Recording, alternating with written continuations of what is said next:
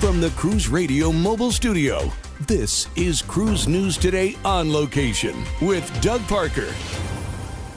Good morning. Here's your cruise news for Tuesday, February 21st. Royal Caribbean released its 24 25 itineraries, and they'll be offering a lot more shorter sailings from North America next year, with most stopping at their private island, Perfect Day at Coco Cay.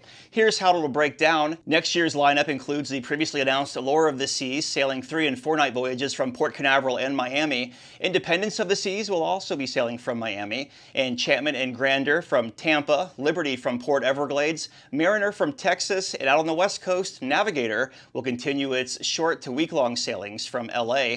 Royal's next ship that's currently under construction, Icon of the Seas, will also debut next January. And Carnival is starting to tease its second ship it's getting from Costa, the Carnival Firenze, that it's acquiring from sister brand Costa Cruises. Right now, the only thing we know is that the vessel will be based on the West Coast next year. It'll be sailing from Long Beach, California, with some slight venue changes and a new paint job to match the new Carnival livery.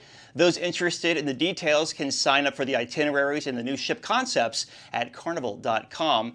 The first ship, Carnival Venezia, comes online in May and will sail out of Miami starting in mid June. Both ships are branded under the moniker Carnival Fun Italian style.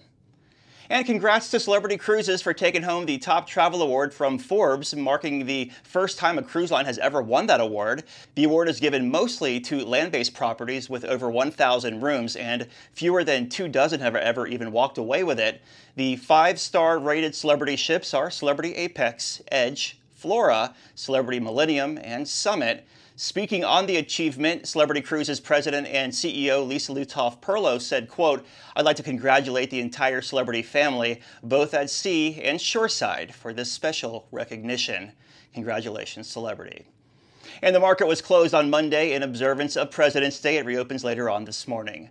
Breaking news and industry coverage at cruiseradio.net. Here aboard Carnival Celebration, I'm Doug Parker with Cruise News Today. Have yourself a great Tuesday.